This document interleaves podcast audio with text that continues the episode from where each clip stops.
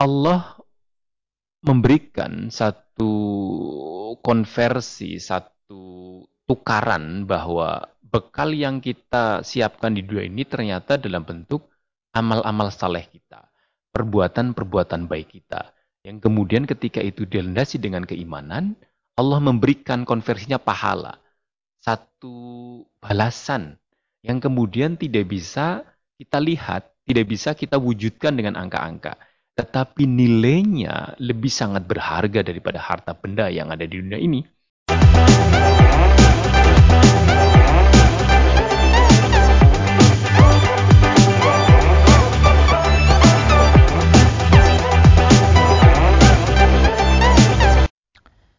Bismillahirrahmanirrahim. Assalamualaikum warahmatullahi wabarakatuh.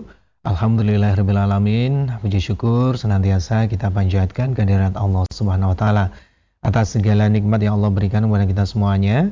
Salam dan salawat semoga tetap terlimpah kepada Rasulullah Muhammad sallallahu alaihi wasallam, kepada keluarganya, sahabatnya dan para penerusnya hingga akhir zaman nanti. Pemirsa di mana pun Anda berada, senang sekali rasanya kita dapat kembali berjumpa di pagi hari ini dalam program Fajar Hidayah. Mulai pukul 5 sampai dengan pukul 6 pagi, kita akan dengarkan tausiah dari Ustadz Pengampu dan nantinya nanti Anda pun juga bisa bergabung bersama kami di lantafon 02716793000, SMS WhatsApp di 08112553000. Baik, di pagi hari ini kita sapa terlebih dahulu Ustadz Suprapto di Pondok Pesantren Majelis Tafsir Al-Quran eh, Karanganyar. Assalamualaikum warahmatullahi wabarakatuh Ustadz. Waalaikumsalam warahmatullahi ya. wabarakatuh. Ba bagaimana kabarnya sehat hari ini? Alhamdulillah sehat. Alhamdulillah sehat selalu dan mudah-mudahan pemirsa di rumah juga dalam keadaan sehat bisa menyimak acara ini hingga usai nanti pukul 6. Baik, mengawali jumpa kita pagi hari ini Ustadz Mukodimah bisa disampaikan terlebih dahulu, silahkan. Baik, terima kasih. Bismillahirrahmanirrahim. Assalamualaikum warahmatullahi wabarakatuh. Alhamdulillahi rabbil alamin.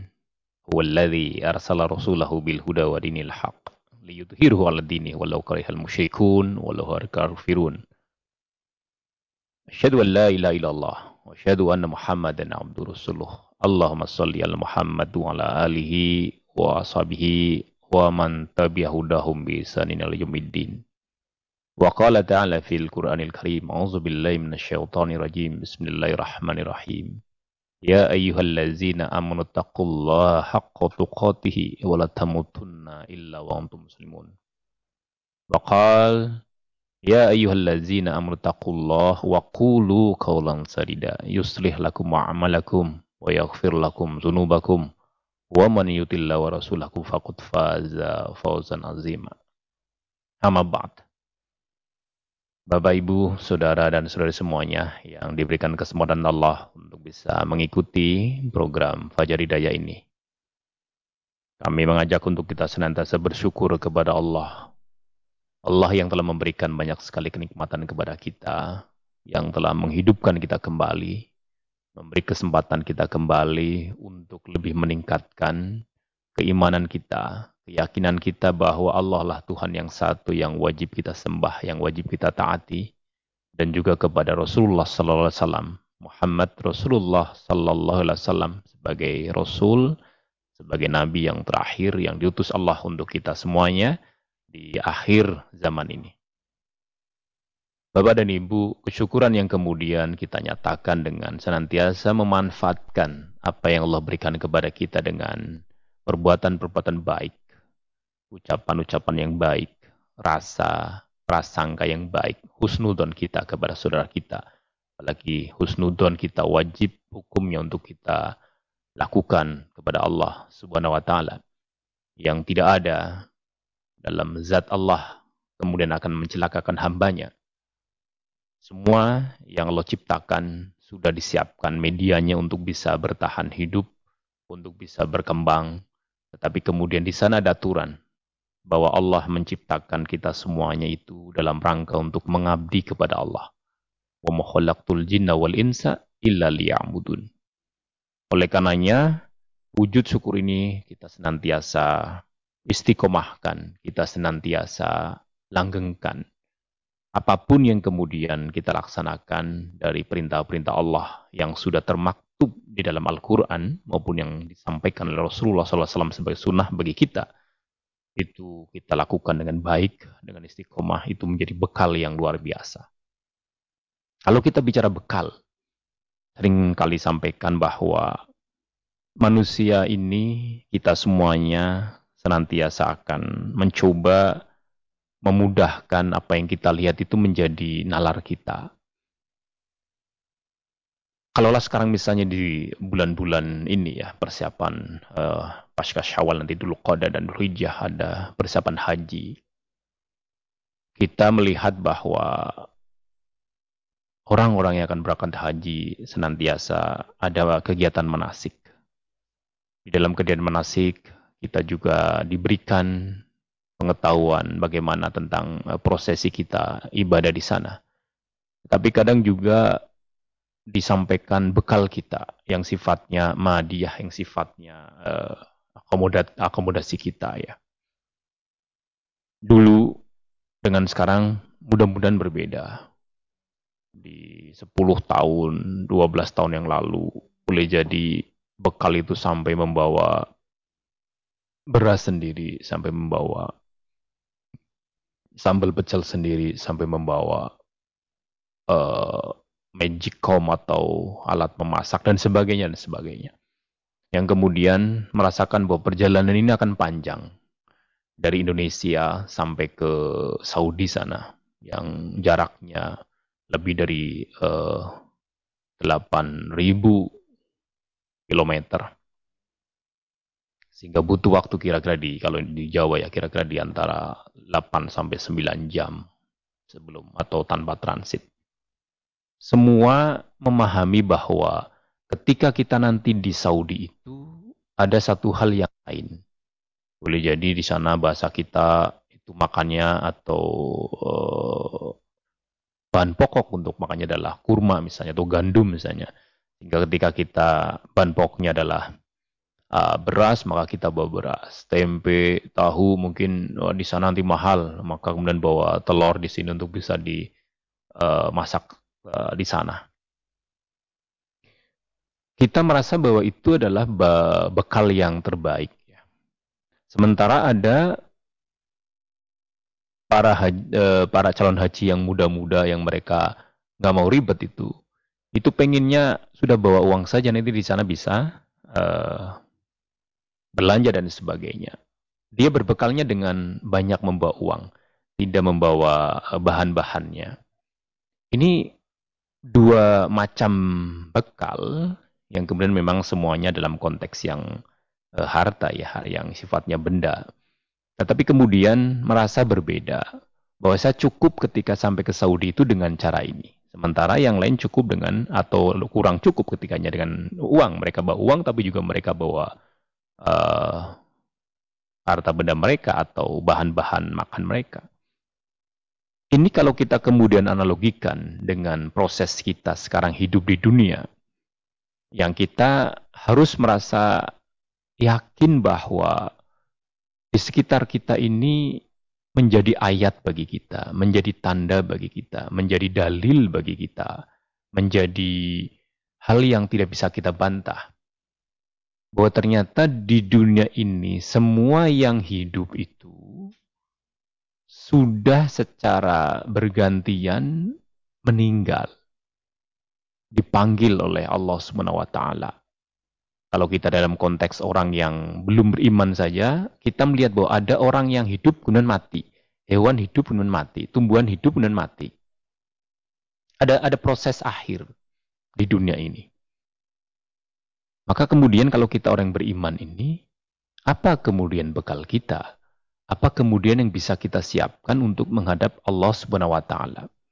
Dunia ini kan sebagai tempat transit kita. Dulu ketika kita di alam rahim, di kandungan ibu kita, kita tidak tahu apa-apa. Bahkan mulut yang kita di dunia ini untuk makan saja ketika kita sebagai janin kan tidak kita pakai. Kita terkatup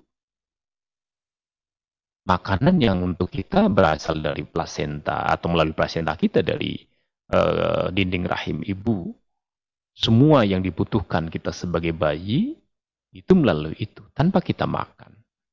Sampai kemudian kita dilahirkan di alam dunia ini, ini tempat transit kita. Kalau kita bandingkan waktu kita transit, mengapa saya, saya kembalikan transit? Karena tidak ada satu hari. Kalau dibandingkan dengan yang 50 ribu tahun satu harinya di akhirat besok ketika kita konversi ke dunia. Atau seribu tahun. Maka kita dalam hitungan jam saja hidup ini. Waktu yang singkat ini tentu kita manfaat dengan sebaik-baiknya untuk berbekal. Kemudian tadi, apa bekal yang kemudian kita bawa? Apakah kemudian kita membawa bahan makanan kita? Apakah kemudian kita membawa harta benda kita? Ternyata kemudian tidak demikian halnya. Allah memberikan satu konversi, satu tukaran bahwa bekal yang kita siapkan di dunia ini ternyata dalam bentuk amal-amal saleh kita, perbuatan-perbuatan baik kita. Yang kemudian ketika itu dilandasi dengan keimanan, Allah memberikan konversinya pahala. Satu balasan yang kemudian tidak bisa kita lihat, tidak bisa kita wujudkan dengan angka-angka. Tetapi nilainya lebih sangat berharga daripada harta benda yang ada di dunia ini. Itulah yang menjadi bekal kita ketika Allah melalui maleknya di Israel itu mencabut nyawa kita. Kemudian kita transit berikutnya di alam barzah. Bapak dan Ibu, kemarin misalnya saudara kita yang ada di sekitar kita, dalam satu pekan inilah, kita tahu sudah dipanggil Allah kembali. Al-Ustaz senantiasa memberikan gambaran kita sedang dalam antrian Walaupun antrian kita acak ya. Yang penting kita sedang berdiri, sedang menghadapi gerbang atau sedang berjalan menuju gerbang kematian. Siapa dulu yang kemudian akan dibawa, akan masuk, itu adalah sesuatu yang masih misteri untuk kita. Dan itu di, dijadikan rahasia agar kita senantiasa mempersiapkan untuk itu.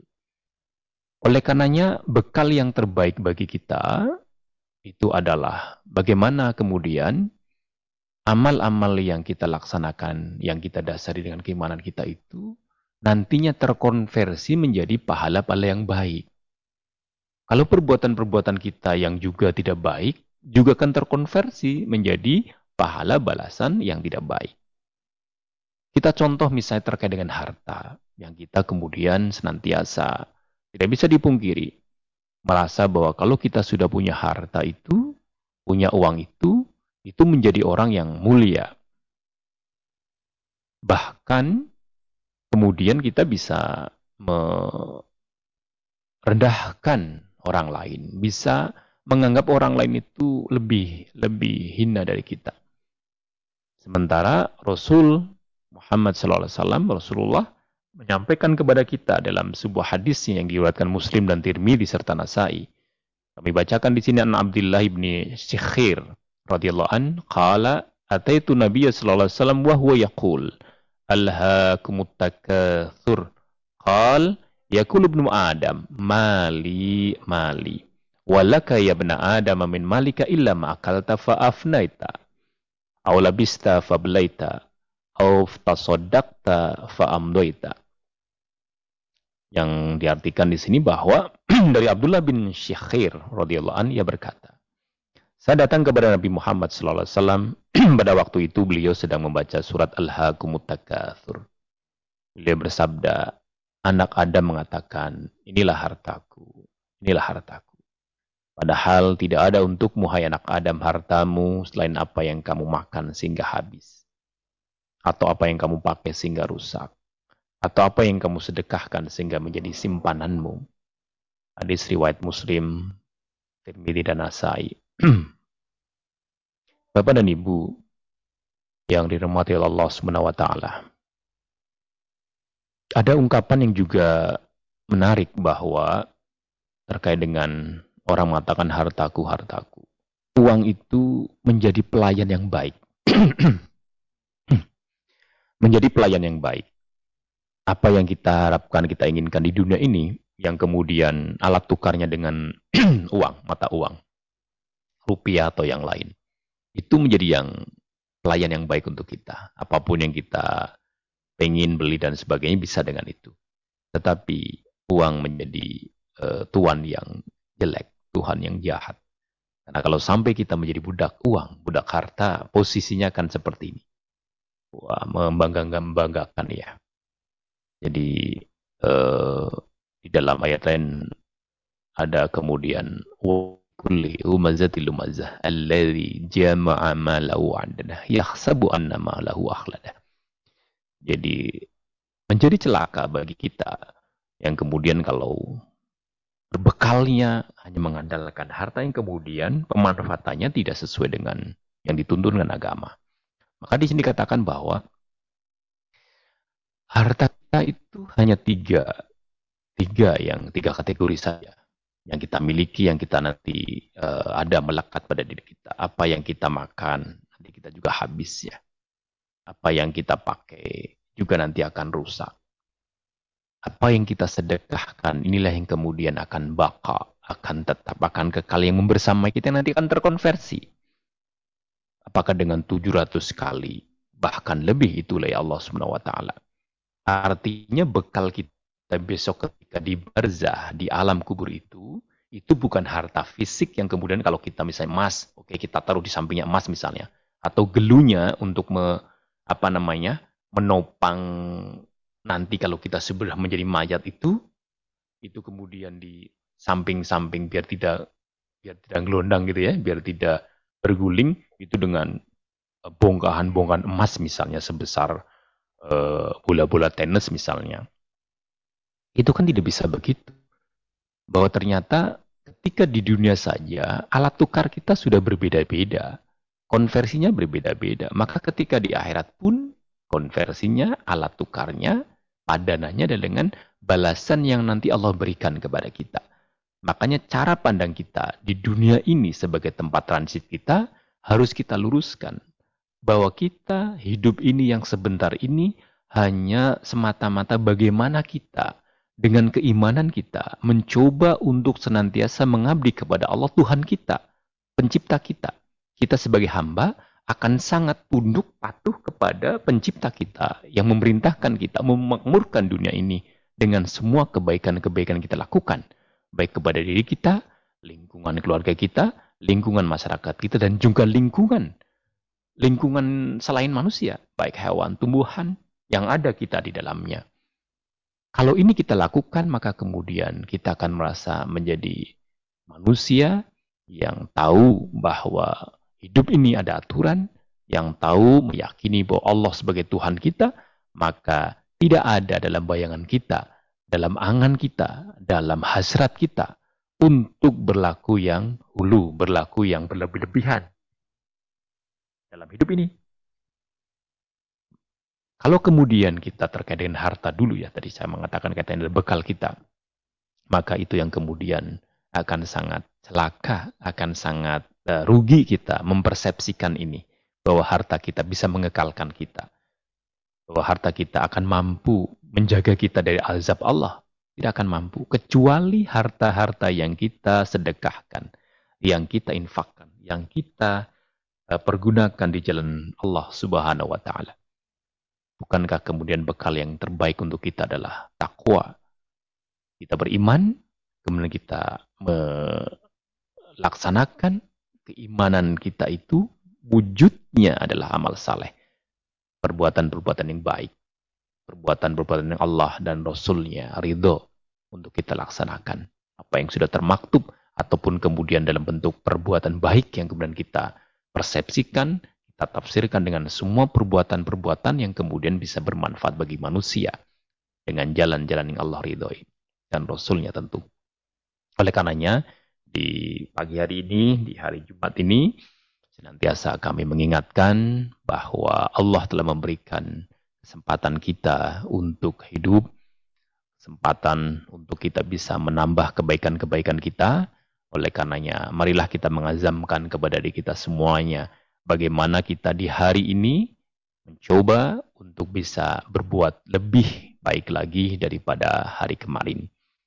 Dengan itu, mudah-mudahan bekal kita uh, simpanan atau investasi uh, amal-amal kita itu akan senantiasa berkembang. Kata-kata berkembang berarti kan bertambah. Setiap hari kita tambah yang baik. Asal kemudian dan sampai kemudian kita juga membatalkan amalan-amalan itu sehingga menjadi hal-hal yang uh, sia-sia. Apa yang kita kerjakan tidak menjadi kebaikan untuk kita. Ini yang bisa kami sampaikan bahwa apa pun yang kemudian kita laksanakan di dunia ini sebenarnya adalah dalam rangka mengumpulkan bekal sebagai tempat transit kita untuk perjalanan ke kampung akhirat kita, ke kampung abadi kita. Jadi kan sangat mudah ya di apa namanya digambarkan ketika kita di alam rahim diberikan di alam ruh dan diberikan ruh oleh Allah dan kita dilahirkan dalam bentuk bayi sampai kita dewasa ada petunjuk di sana dari Allah maka dengan petunjuk itu kita berbekal membekali diri kita dengan sebanyak-banyaknya sehingga ketika kita masuk ke gerbang kematian menuju barzah tempat transit yang kedua untuk kita mencoba di pembukaan sebelum nanti hisab apakah kita mendapatkan nikmat maupun uh, azab di kubur sampai kemudian kita nanti di kampung keabadian kita mau di neraka atau di surga itu menjadi hal yang harus uh, kita perhatikan bahwa dunia ini adalah tempat kita menanam, tempat kita beramal, tempat kita memohon kepada Allah untuk diberikan kemudahan-kemudahan besok ketika perjalanan kita menuju kepada hadiratnya sampai Allah melalui para malaikatnya menghisap kita meneliti apa yang sudah kita kerjakan dan kemudian konversi-konversi pahala dari Allah lah yang kemudian terwujud dengan rahmatnya yang dengan rahmat itu Allah memasukkan kita ke dalam surganya mudah-mudahan bisa bermanfaat Baik, terima kasih Ustaz yang awal sudah disampaikan. Kita jeda terlebih dahulu pemirsa. Pastikan Anda terus bersama kami. Selepas pesan berikut kami akan lanjutkan kembali di sesi yang kedua dalam program Fajar Hidayah. Ya baik pemirsa di mana pun Anda berada Terima kasih bagi Anda yang masih selalu bersama kami dalam program Fajar Hidayah Ini saatnya kami beri kesempatan untuk bisa bergabung bersama. Bertanya langsung kepada Ustaz di line telepon 02716793000 SMS WhatsApp di 08112553000 Baik, kita bacakan pertanyaan terlebih dahulu yang ada di WhatsApp Ustaz datang dari Siti yang ada di Karanganyar. Ustadz mau bertanya kalau aurat wanita satu selain uh, surah Al-Ahzab ayat 59 dan An-Nur 31, apakah ada ayat yang lain yang mengatur terkait dengan aurat? Kemudian yang kedua, suatu misal sedang sholat, punggung dari telapak tangan dan telapak tangan terlihat. Apakah dengan terlihatnya telapak tangan tersebut akan mengurangi pahala sholat sholatnya sah atau tidak. Kemudian yang ketiga, dan semisal kakinya terlihat sah apa tidak sholatnya dan semisal sholat memakai kaos kaki dan kaos kaki terlihat lekuk-lekuk jari demikian itu apa boleh mohon pencerahannya Ustaz. Baik, uh, terima kasih Bu Siti yang di Karanganyar ya. Jadi memang untuk dua ayat yang Ibu sampaikan tadi di Al-Alzhar 59 dan juga di Nur surat An-Nur 31 itu memang mengatur bagaimana aurat uh, wanita itu uh, dilakukan atau dilaksanakan dalam rangka menutup ya. Di An-Nur 31 lebih ke bagaimana kita berinteraksi dengan uh, keluarga dan juga di luar keluarga kita. Kepada siapa kita boleh uh, melukar uh, pakaian atas atau kerudung misalnya, atau kita tidak berkerudung kepada siapa saja, kepada suami, kepada bapak kita, kepada bapak suami kita. Artinya mereka benar bin mahrum atau anak-anak kita atau anak dari suami kita, saudara laki-laki kita, anak dari saudara kita, atau anak laki-laki dari saudara-saudara perempuan kita itu menjadi uh, mahrum sehingga uh, tidak mengapa ketika kita di rumah kemudian kita tidak memakai jilbab. Kemudian di Nur 59 lebih mengarah bagaimana ketika kita wanita dari luar rumah untuk bisa menutup aurat kita. Ini sudah mencukupi. Tetapi kemudian ketika pertanyaannya bagaimana ketika dalam sholat. Sholat pun sama. Sebenarnya adalah kita ketika auratnya wanita yang tampakkan wajah dan telapak tangan. Sehingga waktu itu Asma memahaminya bahwa ketika telapak tangan berarti uh, punggung tangan ada yang menjadi uh, pendapatnya termasuk satu tangan ini yang biasa tampak madoharo minha. Ya, cincin kemudian kan bisa terlihat pun tidak mengapa sebagai perhiasan wanita. Dalam sholat kita coba bacakan di brosur kita yang sudah tersampaikan kepada kita kami bacakan dua hadis yang mudah-mudahan bisa menjadi referensi kita terkait dalam salat yang tadi ditanyakan terkait dengan punggung tangan yang kelihatan, kemudian juga dengan kaos kaki tadi. An ibni Umar anna nisa an Nabi sallallahu alaihi wasallam sa'alnahu anid daili faqal anid daili faqal. Ij'alnahu shibran faqulna inna shibran la yasturu min aurat faqal ij'alnahu dira'an. Hadis riwayat Ahmad. Dari Ibnu Umar bahwasanya istri-istri Nabi Shallallahu Alaihi Wasallam bertanya kepada beliau tentang pinggir kain. Maka Rasulullah menjawab, panjangkanlah sejengkal. Mereka berkata, sejengkal tidak dapat menutup aurat. Maka sabda beliau, jadikanlah sehasta. Jadi memanjangkan kain bawahan itu ya.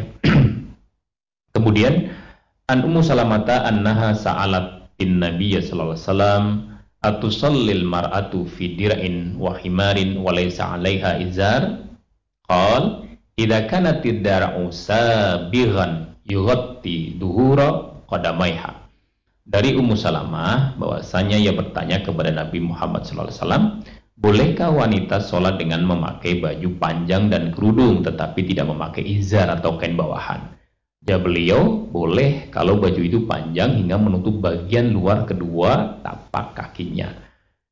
Maka kemudian ada yang menisbahkan kalau kita kalau kita ya rukuh pakai biasanya kita menyebut mukuna itu, itu insya Allah sudah mencukupi karena itu menutup semuanya. Kemudian ketika berperjalanan itu ada yang praktisnya pakai eh, apa namanya itu uh, kaos kaki. Jadi dalam perjalanan dia sudah pakai kaos kaki karena sebagai auratnya, maka ketika sholat dengan menggunakan itu, insya Allah tidak mengapa. Selama tadi untuk uh, izarnya atau rok bawahannya itu, itu biasanya kan sudah panjang ya.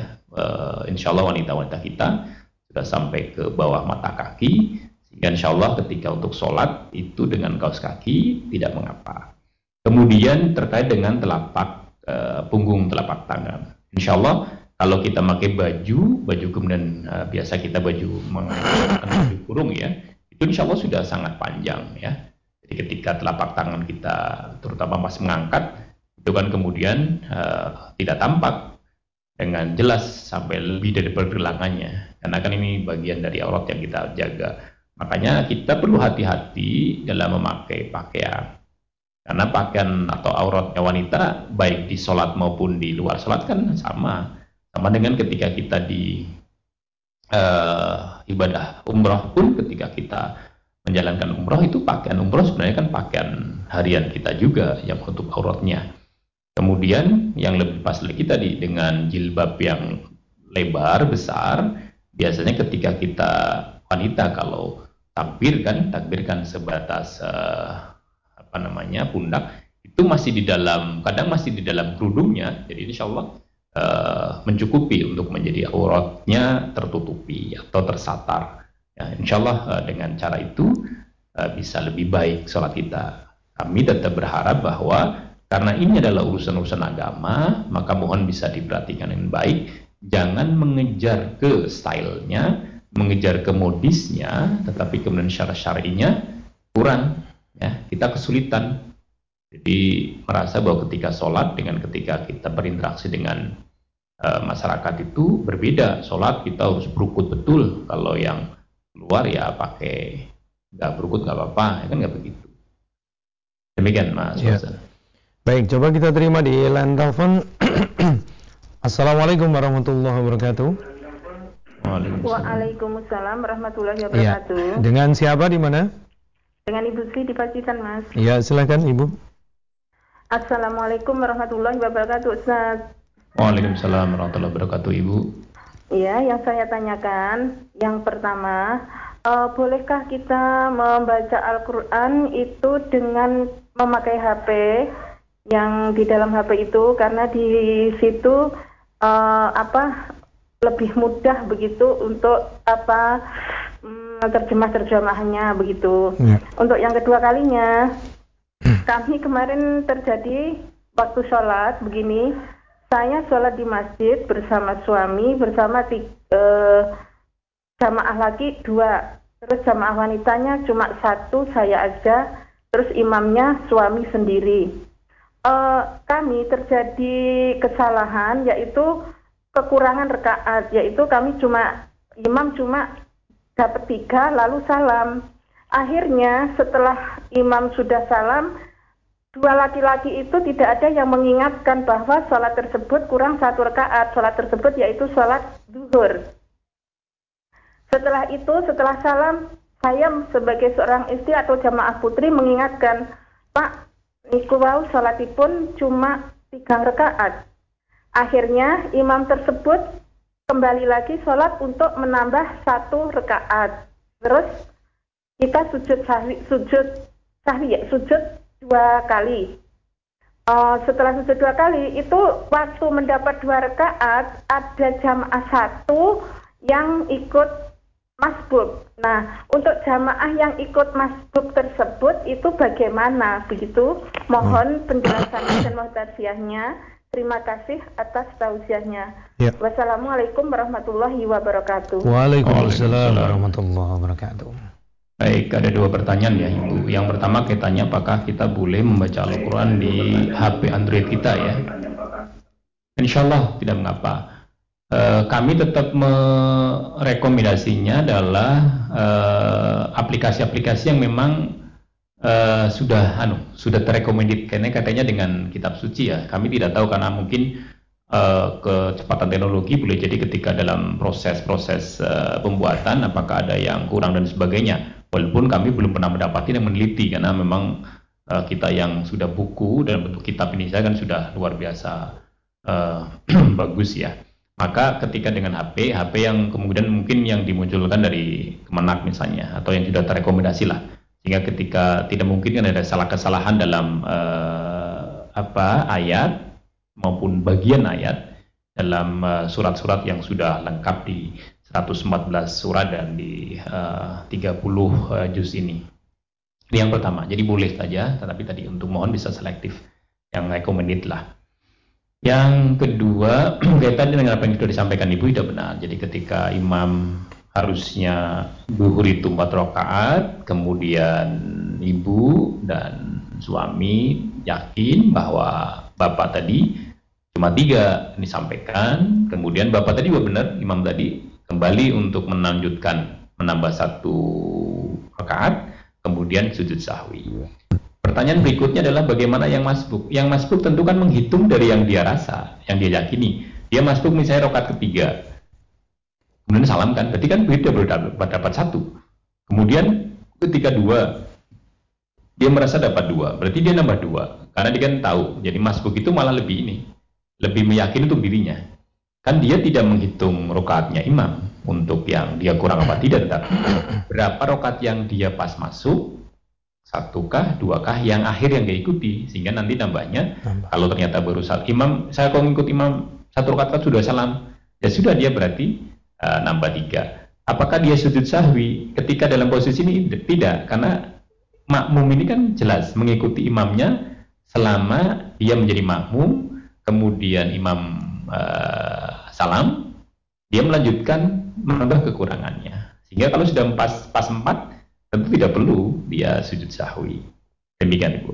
Iya. Demikian mudah-mudahan bisa difahami. Kita lanjutkan kembali untuk membacakan pertanyaan di uh, eh, SMS. Ketika saya sedang sholat, ada tetangga memanggil saya. Kemudian selesai salam, saya menemui tetangga itu. Setelah tetangga pulang, saya kembali ke tempat sholat untuk melakukan zikir sesudah sholat. Bagaimana yang demikian itu, Ustaz, dari Ibu Tri yang ada di Kutuarjo? Baik, Ibu Tri ya yang di Arjo.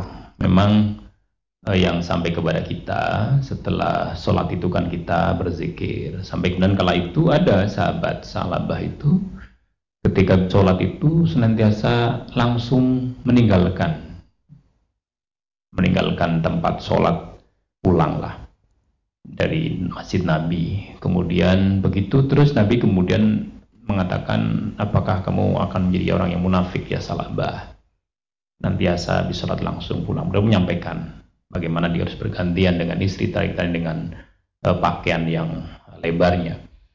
Uh, kemudian kita bawa ke kita sekarang Ketika ibu habis sholat, kemudian ada tamu, tunggulah sesaat. Kita tetap zikir. Makanya ada dua sebenarnya kenapa kita bisa begitu ya. Orang di kita, di Jawa ya khususnya, atau di Indonesia lah. Azan misalnya di jam 12 kurang 20 atau jam 12 kurang 25 ya. Azan. Biasanya rentang waktu 15 menit itu nggak ada tamu-tamu. Sampai jam 12 bahkan 12 lebih seperempat lah Terkadang ketika kita melaksanakan sholatnya agak sedikit mundur dari azan, itu tamu menganggap kita sudah sholat, sehingga kadang e, itu terjadi. Maka kalau kami mengarahkannya lebih baik satu, tetap kita di awal waktu sehingga mengurangi dari itu semua. Yang kedua, kalau perlu kita tadi tempelkan aja sedang sholat. Masa kita kalah sama yang warung-warung maupun apa dan toko yang benar kita sholat waktu rohah lah waktu uh, duhur itu atau waktu yang lain lah. Kemudian ketika waktu waktu lain tadi misalnya selama dalam rangka 15 menit setelah dan biasanya off dari tamu biasanya. Yang kedua kami tetap menyarankan besok lagi kita ini dulu bu uh, selesaikan dulu zikir kita. Insya Allah zikir kita juga tidak lebih dari 5 menit. Ya insya Allah uh, tidak usah keburu kita apa namanya uh, zikir, kemudian yang tamu insya Allah kan biasanya tiga kali salam. Mesti dia akan membuat jeda lah salam pertama, kemudian dia diam saat.